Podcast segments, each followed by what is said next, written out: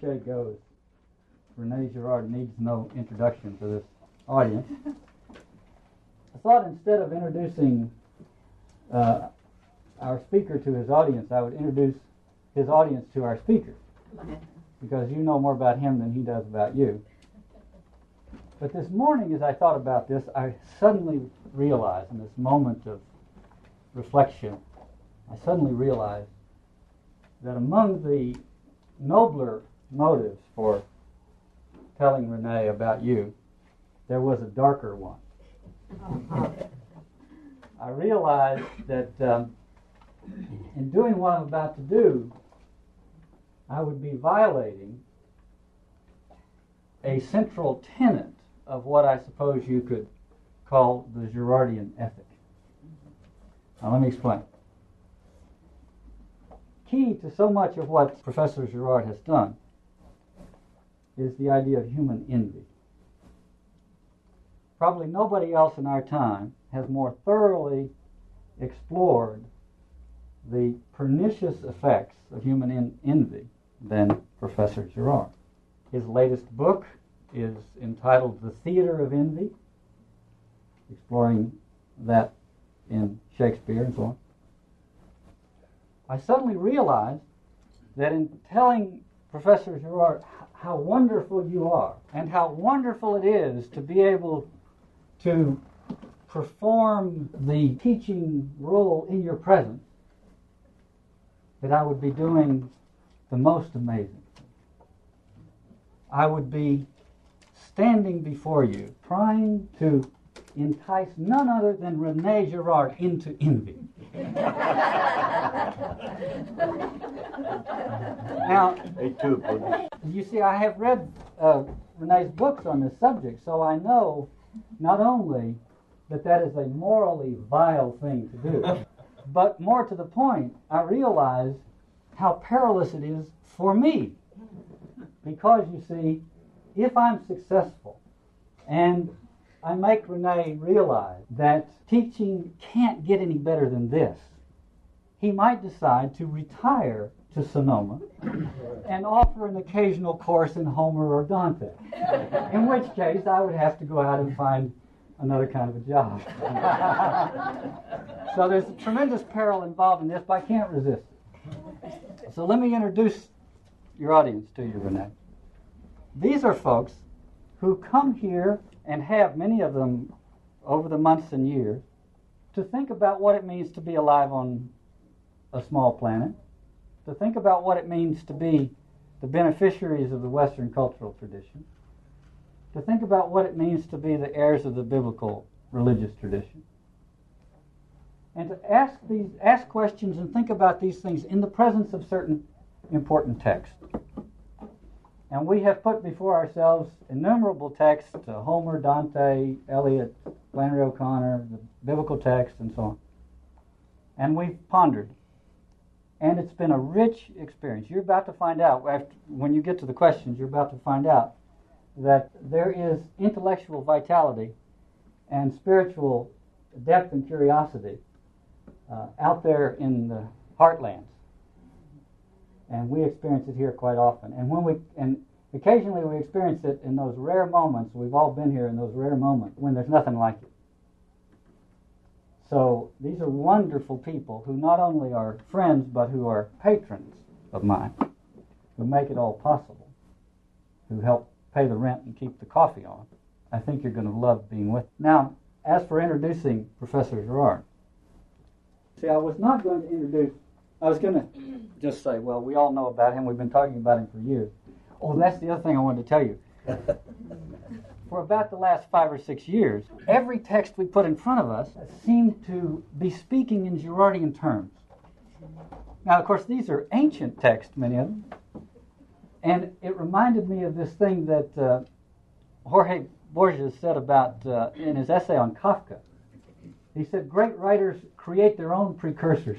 That's to say, after you read them, everybody that you read who wrote their things before them sounds as though they were leading up to it. It's been absolutely true since we came upon Rene's work. So, I wasn't going to do a lengthy introduction uh, for Rene, and I'm not really, except I suddenly realized that I had to do something of an introduction because today is All Souls Day. You don't see the connection. Let me explain. In the lectionary for today, the first reading is from the 19th chapter of the book of Job. And in that, Job is fending off his so called friend's reasoning, and he is saying, As for me, I know that my vindicator lives, and that he will at last stand forth upon the dust. Now, don't get me wrong.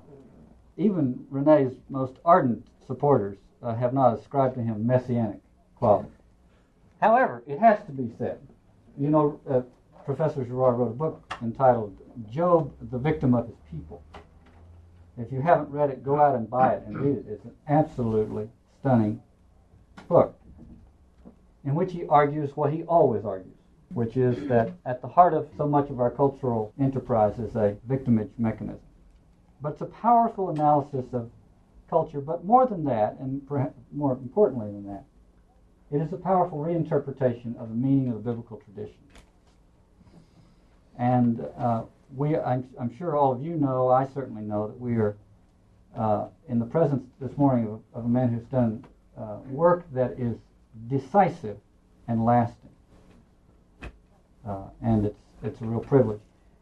Uh, finally, let me just quote something uh, that someone uh, wrote a few years ago about Rene and his work. Uh, this is from uh, Sandor Goodhart. What has occurred since Girard began writing in the early 60s is a veritable explosion of interest in his work in all major fields of Western inquiry. By the end of the 70s, Girardian thinking had gained a foothold in literary studies, in classical studies, in anthropology, in psychoanalysis, and in religious studies. But in the last two or three years, the mimetic hypothesis has begun to be extended to fields less commonly associated with the human sciences. Fields like economics and political science, and most recently, the hard sciences of physics and biology. So, without further ado, let me introduce to you the man who started all that trouble. And uh, I think he's going to speak to us for a few minutes, and then uh, we can uh, ask questions. Rene, it's great to have you. Well, I did not need this introduction to know that the enterprise of uh, Gil Bailie is a very unique one, you know, and I'm full of admiration for it. And people talk a lot about free enterprise nowadays, but there is very little free enterprise of the mind and, and spirit, you know. And so much of our intellectual life today is in huge uh, enterprises which have become completely uh, bureaucratic that uh, uh a great responsibility is on you because the, the real thinking may be done by groups like you rather than in these huge factories that we have uh, down there in metro- metropolis. And, uh, you know, I didn't know what I was going to do here, talking to you, but uh, I think maybe I should say a few words about the concept which is uh, absolutely central to uh, my work and how everything comes from that because uh, is right. Uh, I'm a one track mind, and uh, I'm always working on the same thing. It's, it started pretty slowly with literary works, and I was diffident about myself. And uh, probably what is most central is uh, the idea of uh, what I call mimetic rivalry. Uh, many people think that mimetic desire is something uh, a little strange and out of the way, you know, that it might be an appendage to uh, uh, desire as Freud sees it. And maybe the use of the word desire itself is questionable. It's probably because mimetic desire, yes, but why not use another word than uh, desire? You know, for instance, the existentialists use that word project when they think about uh, mm, about uh, what should I say, the forward motion of man. I think that desire is a dangerous word because we see it in a psychoanalytical context, and therefore it may be too sexual or the connotations are too sexual for mimetic desire. But the existential word project may be too intellectual, you know. One could think of other words like uh, uh, Bergson's élan vital, you know, but that would be too biological. So maybe for mimetic desire, the, the right word isn't there. That may be one of the reasons that sometimes, often I'm tempted to use the Greek word mimesis just by itself. Mimesis means imitation in Greek, but mimesis takes you back to Plato, you know, because in Plato, it's an enormous thing. And it's a substance of reality because real things, you know, this table, this chair, is the mimesis of something ideal up there. You, I don't have to tell you that. But mimesis is also bad and scary. And no one knows why Plato is scared of uh, mimesis. Uh, but maybe the Greek word itself is, is not very good precisely because it has these dark connotations that uh, we do not understand. But I would say this if we think of desire as a subject object relationship only, we think of the subject in purely solipsistic terms, you know, as if the subject were completely alone in the world with his object, which is, of course, the romantic view of love, for instance, you know, what in Shakespeare they call true love, which Shakespeare always uses ironically. So, if you have a view of desire as a dual relationship between subject and object, you're really in a solipsistic view. You don't take into account the whole of reality.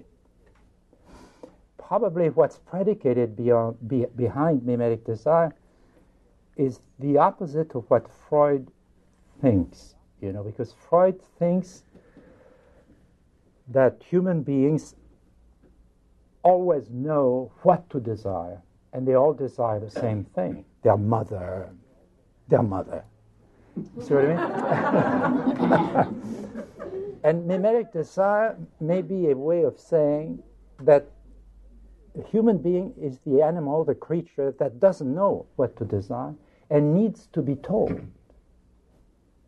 We are told by culture, you know.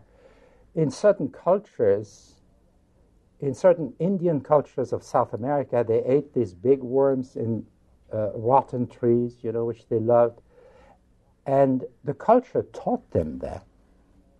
And some anthropologists have eaten them and say that actually they are very good once you get beyond the first feeling of disgust. But these people do not do it anymore because the Westerners have been making fun of them and have much more influence today on them than their own culture. Therefore, they are no longer eating these worms. I think it's an excellent example of what mimetic desire is, in a way, at a level where it's not competitive. It's competitive in the sense that if you eat all the worms in all the rotten trees in the jungle, uh, you'll start fighting for them. But uh, culture, in a way, dictates our desires, and we are not aware of it uh, because we are not even aware of any form of imitation. But what mimetic desire talks about mostly is the fact that uh, it's not always culture as such that dictates our desire, especially when culture is getting weaker. It's the people around us and the people closest to us. And this is where, of course, mimetic rivalry comes in. and probably uh, literature had a lot to do. Mimetic desire, one might say, mimetic rivalry, is first a theory of conflict. Why do people fight?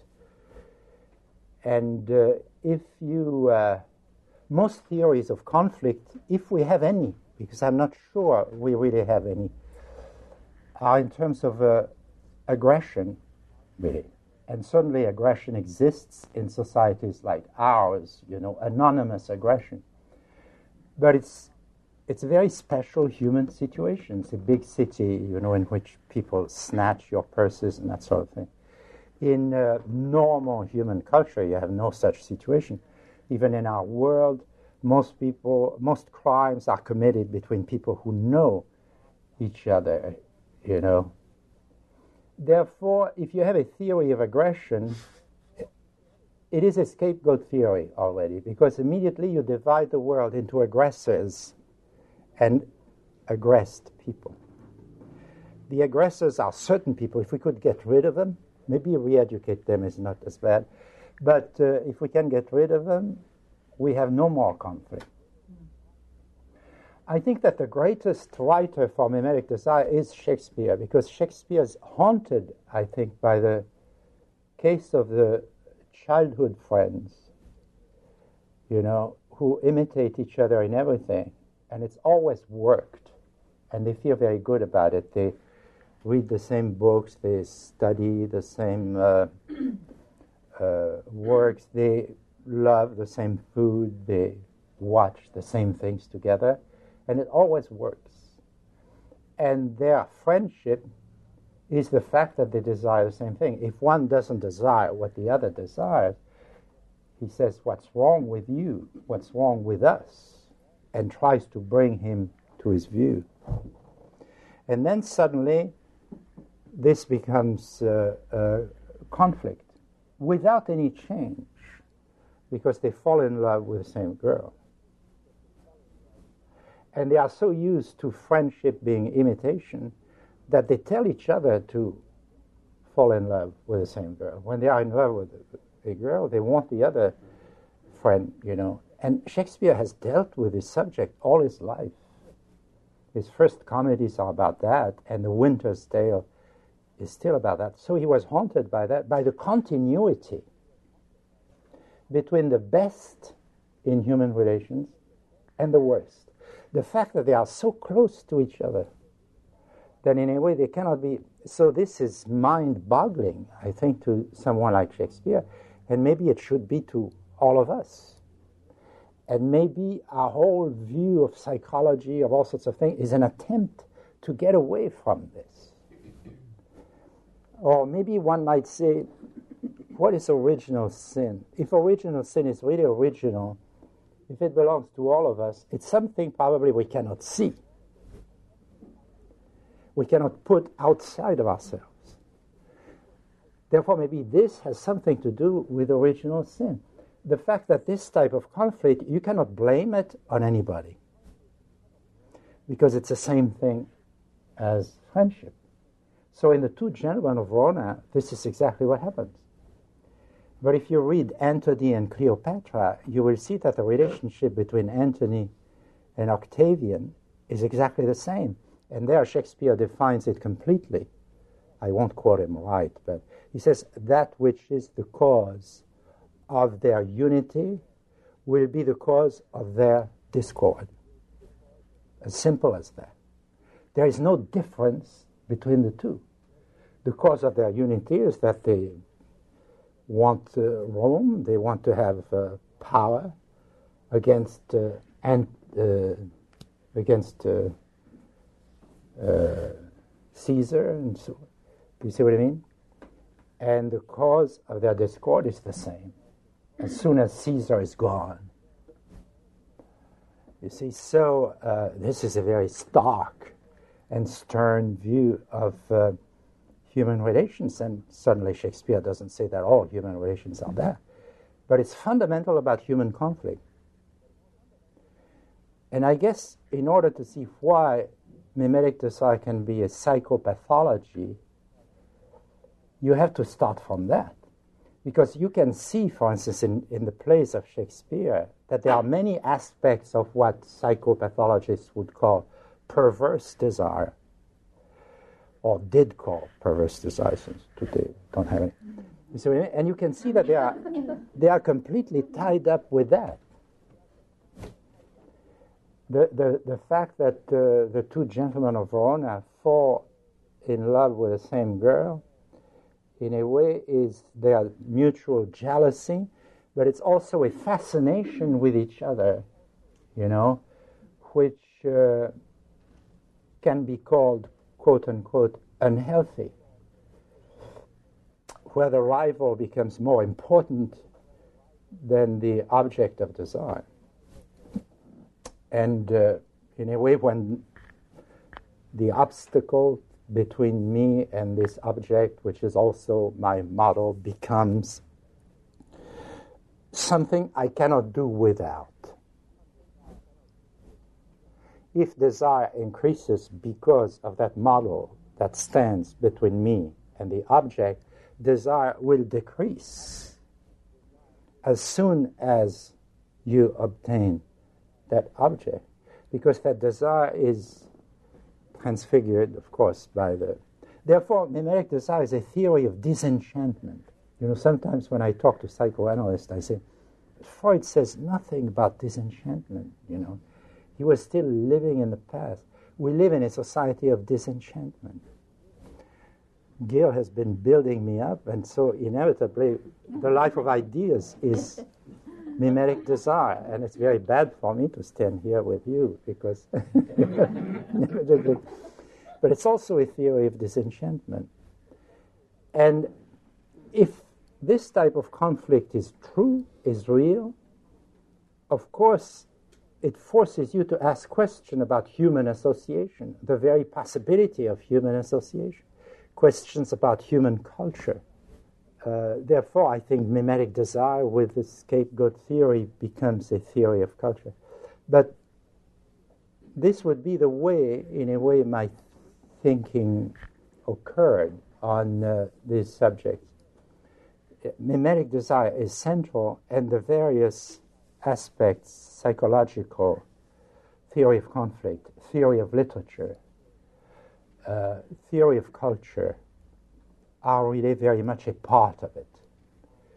Therefore, it is uh, totally uh, transdisciplinary, whatever they may say, and so forth. But I never intended to go into a theory of the social sciences or any such thing. I was drawn into it in a way because of the nature of mimetic desire, which I think forces you to think of human beings in terms of relations, really. How, how can we think in terms of relations rather than to think in terms of separate entities that would precede the relations, you know? Probably from an intellectual point of view, that's what's basic about uh, the view of mimetic desire. It's very difficult to think in terms of relations uh, we think in terms of uh, individuals as if they were marbles in a bag or something. That's why we have a psychology. Psychology is always psychology, whatever they may say, of the individual. And in uh, Freud, desire is primarily individual. Sociology is a bunch of these marbles or a collective individual. Um, and I think mimetic desire is essentially literary because if you write a book about a great uh, statesman or Napoleon or Hitler or Stalin, you will talk about their conquest, you know, you will do all sorts of things. But if you write a play or a novel, you will have to show them living with five or six people next to them. And you'll be in a totally different world you, you, you will be forced to root yourself in uh, small interactions, you know, which is probably the, the privileged field of, and you can think of the individual or society as a whole only as ideal cases which would stem from these small interactions, rather than to assume you know what they are, the individual. You see what I mean? Uh, I could continue like this for a long time, because I would say that ultimately this means that you want a, a description. What uh, Clifford Geertz, you know, the anthropologist, calls a thick description of human relations. But this is what philosophers 50, 40 years ago still today called phenomenology. So there is undoubtedly a phenomenological aspect about uh, uh, mimetic desire because uh, literature is description of uh, human relations. But phenomenology will not do it entirely because there is no phenomenology of the scapegoat phenomenon. In other words, you cannot find it in yourself. I think you can find many things about mimetic desire by watching yourself. But by definition, we know only the scapegoats of others. We don't have any ourselves. That's why we love to talk about scapegoats. Because, uh, you see, we live in a society where everybody talks about scapegoats and no one has any.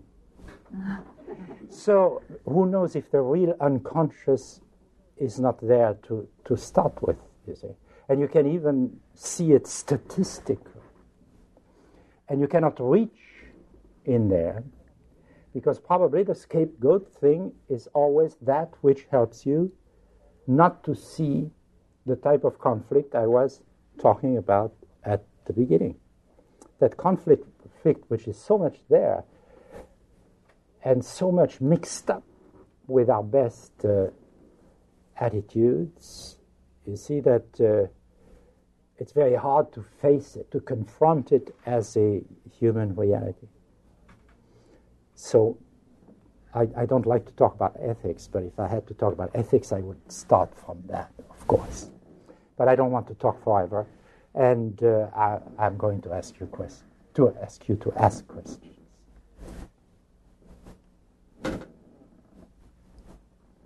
Do you think that mimesis is something that we're born with, like part of original sin, or is it conferred on us by the culture we grow in?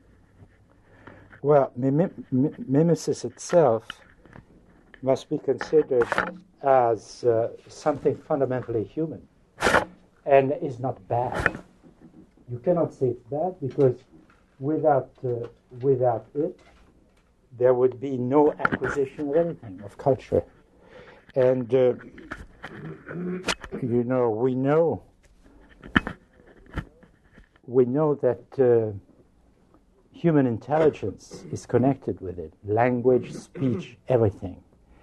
You see, uh, uh, acquisition, the acquisition of any kind of knowledge is essentially mimetic. Mm-hmm. And uh, the power of the brain if it is measured someday, it will be measured in this term. Oh, I, am probably wrong, but uh, you see what I mean?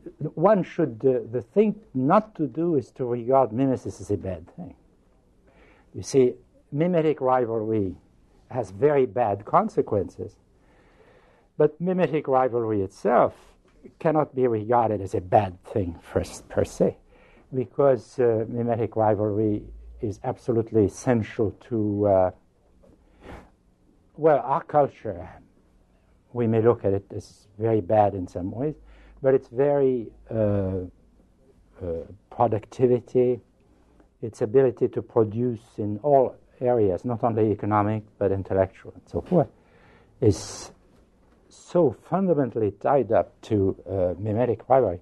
Uh, the, the, genius of our society is probably that it can channel mimetic rivalry. It can allow more mimetic rivalry than any other community. I think that primitive communities, the more cultural rules you have, you know, in certain Australian uh, uh, Aborigines cultures, you see, you have 18 subcategories of uh, kinship laws. And they are very small groups. This means that practically you're forced to marry the woman that the culture designates from you, for you. So the more, contrary to what we think, you know, every year the media tell us we live in a more complex world. It's not true. Our world is getting simpler all the time from the point of view of cultural rules or from the point of view of language. A primitive system has the most complex syntactic rules, whereas English has practically none left. You see what I mean? It's just a bunch of words strung together, you know, that are always meaningful, which is the genius of that language. Therefore, the more culture you have, the more it prevents choice. And I think that it prevents choice in order to avoid mimetic rivalry. But it avoids mimetic rivalry through another form of mimesis. You imitate the, these rules. Therefore, uh, culture is how to uh, have forms of imitation that are non competitive. And our culture can uh, tolerate and allows a tremendous amount of competition, which we find very uh, hard to take, and we suffer from it, and we protest, and we demonstrate, and, and we have countercultures and that sort of thing. But at the same time, it is the source of uh, its incredible power, drive, and uh, sort of thing. So, why is it able to do that? I think it's connected to the uh, disappearance of uh, uh, traditional forms of culture, which itself is associated to the the Christian. This disappearance of traditional forms of culture in a primitive society, I think, brings about the type of crisis that brings back ritualized forms, you know, com- these complex forms of culture. Whereas in our society, this crisis is permanent and uh, has many bad aspects, and I don't want to, but uh, creates a society which is more and more open. So open today that uh, it covers the entire world. And I don't think we can deny that anymore. I think we live in a single culture more and more. And uh, I think that national cultures seem to be on the way out, you know. Even if you call it the Americanization of the world, that's the Europeans who call it that. Americans don't feel that way. They feel, in a way, amazed by the modern world, oppressed by it, or victims of it, and powerless in front of it, just as Europeans do. But Europeans have a good name for it. They call it Americanization. You see what I mean? Which is another form of scapegoating. the disappearance of our culture here, we, uh, we term a, a bastardization. Yes, that's right. But if you know this country well, you know that in the East, local culture is exactly what it is in Europe. Uh, it's not true maybe in California, of course. California is more the way. But, uh, you know, the Baltimore blacks are very different from the Boston blacks. There is a local culture with its food, its dialect, and so on. That's what Europeans don't see. They feel that this faceless, uh, anonymous world is, in a way, the spread of something which is specifically American, which isn't true. So, I'm sorry. One of the things that Gil has spoken to us about is the, uh, the chances of there being a type of cure to this mimetic pathology. I, see yeah. you say that mimesis is, is good, but that it also is susceptible to a certain pathology. Yeah. Uh, Gil has said that we can look, uh, and we've heard him say often, that we can look in the various uh, religious traditions of, on the planet uh, as, as a way of getting after a cure to the pathology, particularly the Christian uh, uh, Gospels. Now, I know that your work, I've, I've seen some of your work that has dealt with the, the problematics of scapegoat ritual in religion. But I have never seen or heard uh, your feelings about of this gospel nature of, of, the of the possible approach to a cure or a or something through uh, through the teachings of the Christian gospel. Well, because I don't think I have anything original to say on that subject. I think it's all there. Uh, now, we live in a world where collective forces, or I would say mimetic forces, are more and more powerful. And I think if you are in the academic world, you can see it very clearly that beyond a certain critical threshold, maybe when numbers are getting so large, you know, what we call academic fields today include thousands of people if you go to the yearly historical situations. Therefore, even there, among intellectuals who should be most free of it, we have uh, uh, fads and fashions which are mimetic effect. So there will be uh, very little independent uh, thinking. Therefore, the f- main duty is to resist this. I think that what's specific about the gospel is that it's not against imitation, because it doesn't say you can do without it. This is what individualism uh, says. If you look at the Gospel of John, it's all imitation of uh, the Father, the relationship between Jesus and his Father. But Paul says, imitate me. Uh, uh, Jesus says, imitate me because I imitate the Father. And Paul says, imitate me because I imitate Jesus, who imitates the Father.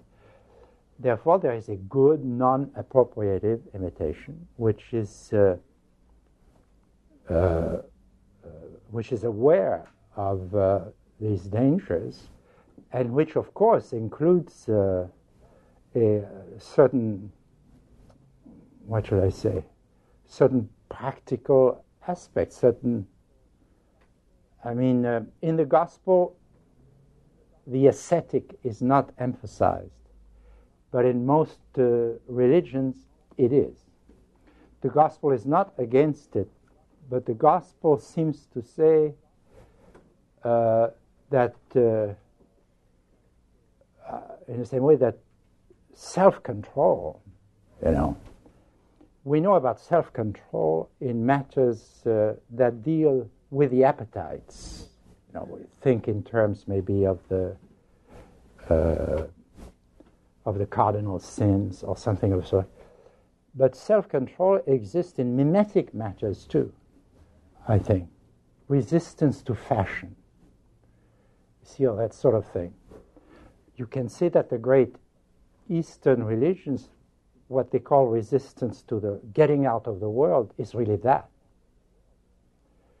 And uh, I think it's present in uh, Christianity too. It certainly was the idea behind uh, uh the monastic movement in uh, the early centuries, you know, or uh, the notion of the individual, not as the modern world has it, but as the Protestant churches uh, had it, or they called it in a different way. But that the resistance to mimetic desire, I think, is a difficult problem. If you take the great novelists, you know, like uh, Proust and Dostoevsky, they have the holy idiot. The holy idiot, in a way, is the ideal. Who is the holy idiot? He's a man without desire, like uh, Prince Myshkin. But very often, he, does, he just doesn't know about desire. Or in, um, in Proust, you know, the grandmother, when they discover, the family discovers that so and so is a snob and so on, she doesn't see it. She's too innocent for that. So, in a way, she's the ideal of the novelist. But we are not that way. We are in a world where we have to know a lot, but most of the time, this knowledge is tied up to an increase in desire. And this is the dreadful thing about mimetic desire, is that it doesn't believe that knowledge necessarily is a cure. You know, it's not Socratic in that sense.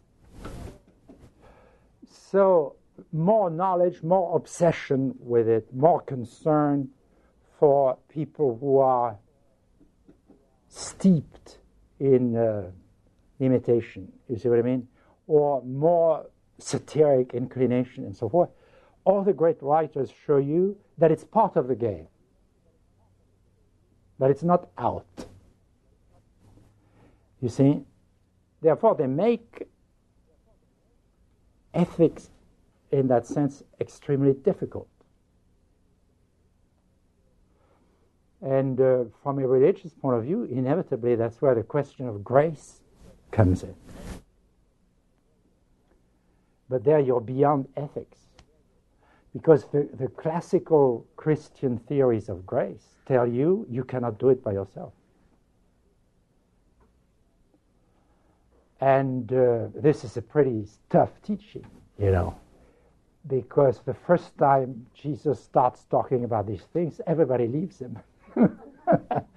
you see, I, am afraid we may well still be at the same point. we may not have invented too much in respect to that, you know. I, am just wondering, in the same light, uh, when Gil was talking about the Tempest, um, at the very end, I think the narrator or Polonius, I don't remember who, is talking in a way to the audience and sort of include, including them in this whole process of, of all this strife that is taking place during the play. It's Prospero who says that he's breaking his wand uh, as a magician. Mm-hmm. But he says it uh, to please. You know, I'm, I'm through pleasing you. know. Oh yeah, that's true. That's right. Which is, uh, yeah. Is and at the same time, The Tempest is a play in which Prospero, you know, is thinking about vengeance, and hmm? and bringing in. He has the tempest. What is the tempest? The tempest. All his enemies are there on his island, and he can produce a tempest or put an end to a tempest. And after this tempest, no one is even wet. What is that tempest? It's writing. It's obviously writing. And to bring them into his island, the, the island of the play is the book, is the play of Shakespeare, is a metaphor for the play. But Prospero, you know, there could perform vengeance and forgets about it. The, the vengeance ultimately is not there. This, uh, it vanishes into thin air, you know. I guess the, the thing that I took from that is that in the more popular culture, like there's a lot of movies that are pointing out the problem of violence. Not a lot. There's a few movies about the, pointing out the issues of violence, but it just seems like what that's doing is feeding the whole process again. Yeah. Um, well, because we live in an age which is probably very much like uh, the England of Shakespeare. In the England of Shakespeare, there was an escalation of violence at the level of uh, show business. If you look at the tragedies around Shakespeare, or the first, whether or not Titus Andronicus is Shakespeare's work or someone else's, it is the most ridiculously violent play. You know, and I don't think it's. And um, obviously, this is due to the fact that human relations uh, when human relations are getting worse, on the one hand, you have uh, forms of politeness, you know, of courtesy, become more complex. In this country or in France, for instance, you don't say good day, good morning, good night. You say have a good day. You extend it. In France now, they don't say bonjour anymore. The taxi say bonne journée this evolution took place at the same time, eh, and there is no influence there. It's not in Franco English, not at all. I think it's due to the fact that human relations are more problematic today than they were 30 years ago because of some of the things we were talking about. Therefore, there is a tendency for people to, you know, try to improve them. And at the level of show business, this tremendous escalation of violence which people say is meaningless, nevertheless is symptomatic of something. If you look at the values of current movies, it's absolutely appalling. You know, on the one and think of the schizophrenia. On the one hand, you know, if you wink at a woman in the office, you can be charged with sexual harassment.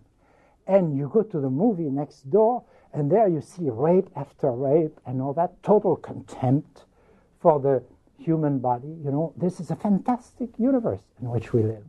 But the Elizabethan world was a little bit like that, probably, because unlike France, where at the same time they had a civil war, so the two parties were actually fighting in the field, at the court of Elizabeth, the Protestants, the Catholic, you know, the sectarians were watching each other, still on speaking terms, but it was a world of extreme tension. And uh, a, a, crisis in human relations, which uh, of which we don't have the equivalent, of course. But I think that what happens in show business today is symptomatic of uh, this type of crisis. Right. Um, it's getting on. I, I usually the uh, procedure is to give the speaker a, an easy lob shot at the end, you know, and then present you with a tie or something. but um, I have a question that I would like for you to take a little longer with, so I'm jumping in a little sooner uh, because I know we need to go here in a few minutes.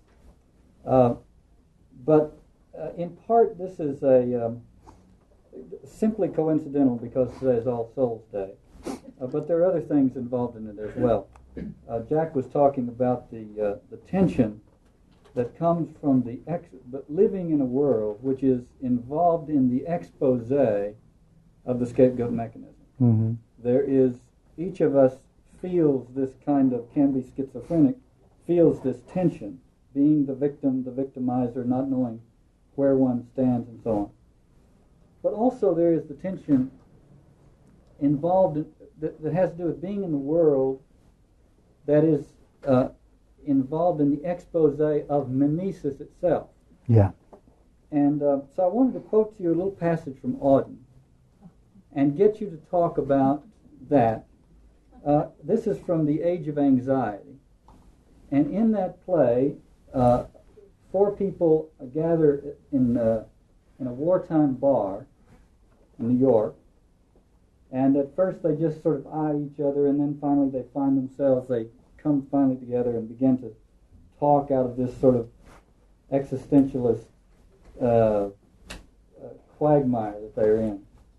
But there's a passage that's this is this is one of those texts that I said, you know, uh, great writers create their own uh, precursors. Well, Auden is one of your precursors. So uh, one of these characters is uh. One of these characters is Emble, and uh, the narrator describes him this way. He suffered from the anxiety about himself and his future, which haunts like a bad smell the minds of most young men though most of them are under the illusion that their lack of confidence is a unique and shameful fear, uh-huh. which, if confessed, would make them an object of derision to their normal contemporaries. Mm-hmm. Accordingly, they watch others with a covert passionate curiosity. What makes them tick? What would it feel like to be a success? Here, is someone who is nobody in particular. They're an obvious failure, yet they do not seem to mind. Mm-hmm. How is that possible? What is their secret? And then a moment later, the narrator says about this same character. So, fully conscious of the attraction of his uniform to both sexes, he looked around him slightly contemptuous when he caught an admiring glance, and slightly piqued when he did not. it was the night of all souls. so I wonder if you would comment on the uh, on the psychological tension that comes from living in a world where the mimetic process itself is becoming visible. Yeah, this is quite a program, you know, instant. but I can tell you immediately that there is a text of Dostoevsky which is fairly close to that. You know, uh, it's uh, in The Idiot that uh, Myshkin has a moment when he says, uh, I felt like uh, a being totally disgraced, rejected by everybody, and so forth. And I felt I was the only one. I didn't realize that others, you know, yeah, fairly uh, long development, which is very different in its uh, mood and tonality, uh, because they are such different writers. But the meaning is uh, is very much the same. Well, how do people feel now? The question about mimesis, you know uh, it, it's very easy to say that they are against any revelation of it. And uh, of course, I'm quite tempted to do that. You see, I'm quite tempted to do that because it's very uh, comforting for my ego. Because I say all these bad reviews that I get, it's because I reveal something which uh, people don't want revealed. And they resist it, you know, to have the Freudian idea of uh, resistance. And uh, uh, I think it can be true at a certain level, you know, that uh, mimesis is more scary than psychoanalysis because it puts the stress on the current rival, on the present problems. And in a way, it reveals what's so comforting about psychoanalysis is that psychoanalysis, if you psychoanalyze yourself, or better still, if you are psychoanalyzed by someone, he always tells you also that it all comes from your own family. And that the person you're having trouble with, man, woman, combination of the two, and so on, are really irrelevant. They are substitutes for someone else. Therefore, it uh, not it a way of rebuilding some form of uh, individual cocoon, you know, in which you are. So maybe the dangerous thing about the mimetic, the fact that it may not be turned, I don't say that it can be, into psychotherapy, would be that uh, if you perform it, uh, you know, in an implacable fashion, it's too tough, it's too mean. You know, it's, it's just as what I was saying about conflict. I say real conflict, intense conflict, is when there is absolutely no difference with absolute friendship. That the things that make Caesar and so forth are also the cause of their discord. But is that good for conflict resolution? To make the Israeli and the Arabs aware of that? They are a little bit aware of it right now, unfortunately. No. Conflict resolution must, must gain time you know, it must invent differences. It must invent a middle ground on which you can maneuver, you know, and avoid. You see? So maybe mimetic knowledge is important for conflict resolution and so forth, but can easily lead you to more manipulations. Because in a way you say, well, this is too much. You must uh, avoid it. What are, what are the answers to these problems? I don't know, because I'm not a practical uh, uh, psychotherapist. Maybe it's true with some people that the shock treatment is good for you. You've been fooling yourselves all, yourself all your life, you know, and your petty rivalries with so and so are not uh, worth much, and it's better for you to face. It may be very good with someone. It may be very bad with others. You see, there is that marvelous passage in Dostoevsky. I'm, I'm thinking of the idiot right now. You know, the idiot. Um, there is that old general, typical old Russian general, who lives in his past, in his dreams, and he's inventing his past. Of course, he was in Moscow when Napoleon was occupying it. So he's inventing for himself a role as a child where he was the confidant of Napoleon and he's the one who advised him to leave Moscow when he did, you know. Totally mad. Totally mad. And when he's doing that with his buddies, they make fun of him. You know, they say, eh, stop that nonsense. We don't believe you. You're a fool, and so forth. And in a way, in a world of sacrificial equilibrium, he's not in a very good shape. But he keeps going. And then one day he talks to Myshkin, the perfect man. And Myshkin respects him so much that he lets him speak. And the general is going into such a mad story that when finally he comes out of that, he's totally crushed ashamed of himself. He realizes he made a fool of himself. And he, he dies the following night. what I mean? So talk about psychotherapy. Mm-hmm. You see? Only Dostoevsky can do these things, you know.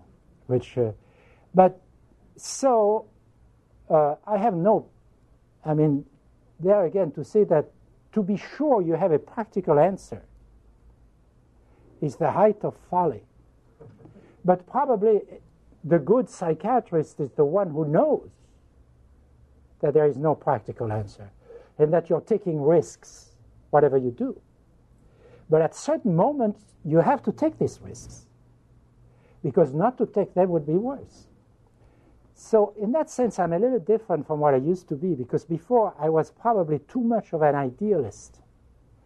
I thought maybe the wisdom of Protestantism is that it wants to enforce the gospel.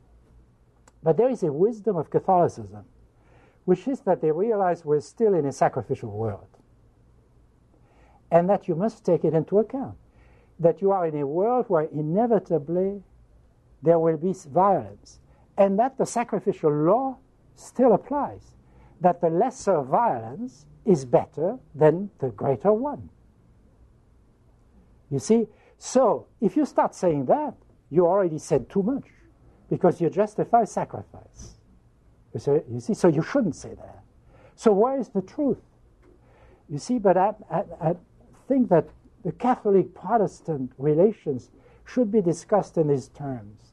And, and in order to make them positive, you know, the two attitudes, to realize that they are complementary, but in a way which cannot be defined. Because if you presume to define it, you're saying too much.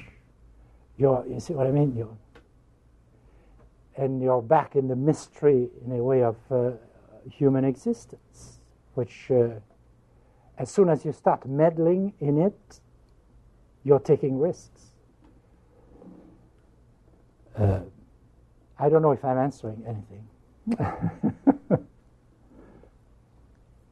well, it's been a great joy for me, and I'm sure it has been for you. Actually,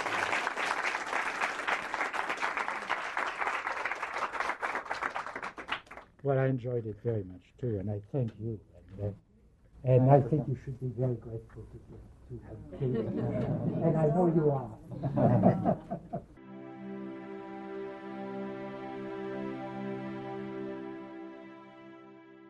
If you would like to learn more about the work of the Cornerstone Forum, please visit our website at cornerstoneforum.org. That's Cornerstone Forum, all one word, dot O-R-G.